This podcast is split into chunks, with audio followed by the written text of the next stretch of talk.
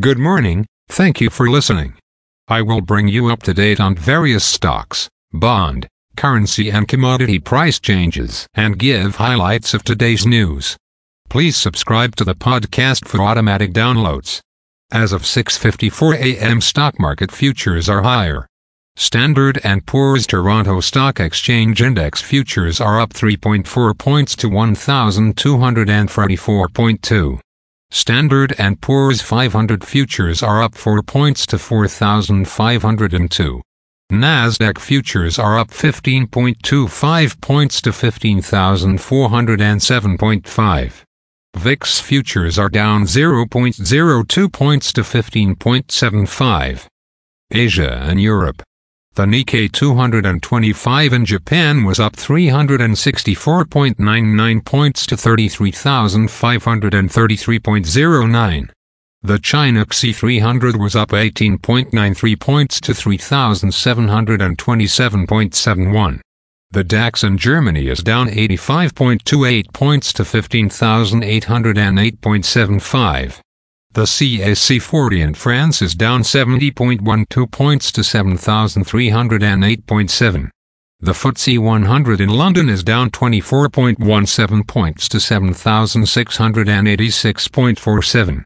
Commodity markets. Gold is up $1.67 to $1,947.85. Silver is up 8 cents to $23.46. Crude oil is up 65 cents to $90.67. Copper is down $0 to $3.79. Natural gas is down 2 cents to $2.66.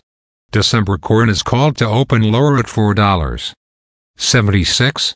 November soybeans is called to open lower at $13.37. December wheat is called to open lower at $5.96. The Canadian dollar is 13,504.